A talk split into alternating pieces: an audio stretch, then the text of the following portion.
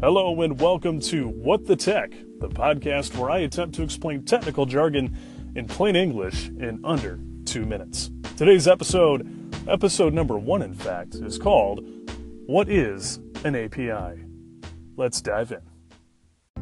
API is a term that's being bandied about at a frenzied pace these days, and for people who aren't directly involved in the planning and creation of applications, it can be a daunting subject to tackle. API stands for Application Programming Interface, which sounds more intimidating than it is. In reality, it's simply how apps talk to other apps. Let's take a look at a real world example. When you find a route in Google Maps, it gives you the option to request an Uber or a Lyft to take you to your destination.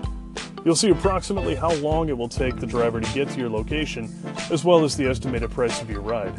It's incredibly powerful and convenient functionality that's made possible because Google was able to leverage Uber and Lyft's trip and pricing APIs to get all of that information and give it to you in an incredibly intuitive way. You get instantaneous access to ride info, and Uber or Lyft get the chance to add another fare to their ever deepening pockets. So, why are APIs so ubiquitous these days? Developers use them to integrate their apps with other apps to add value for their users, and businesses use them to generate more revenue and get access to more reliable data. It's a win win. Thanks for listening to What the Tech.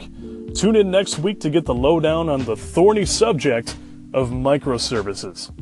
Keep it real, homies.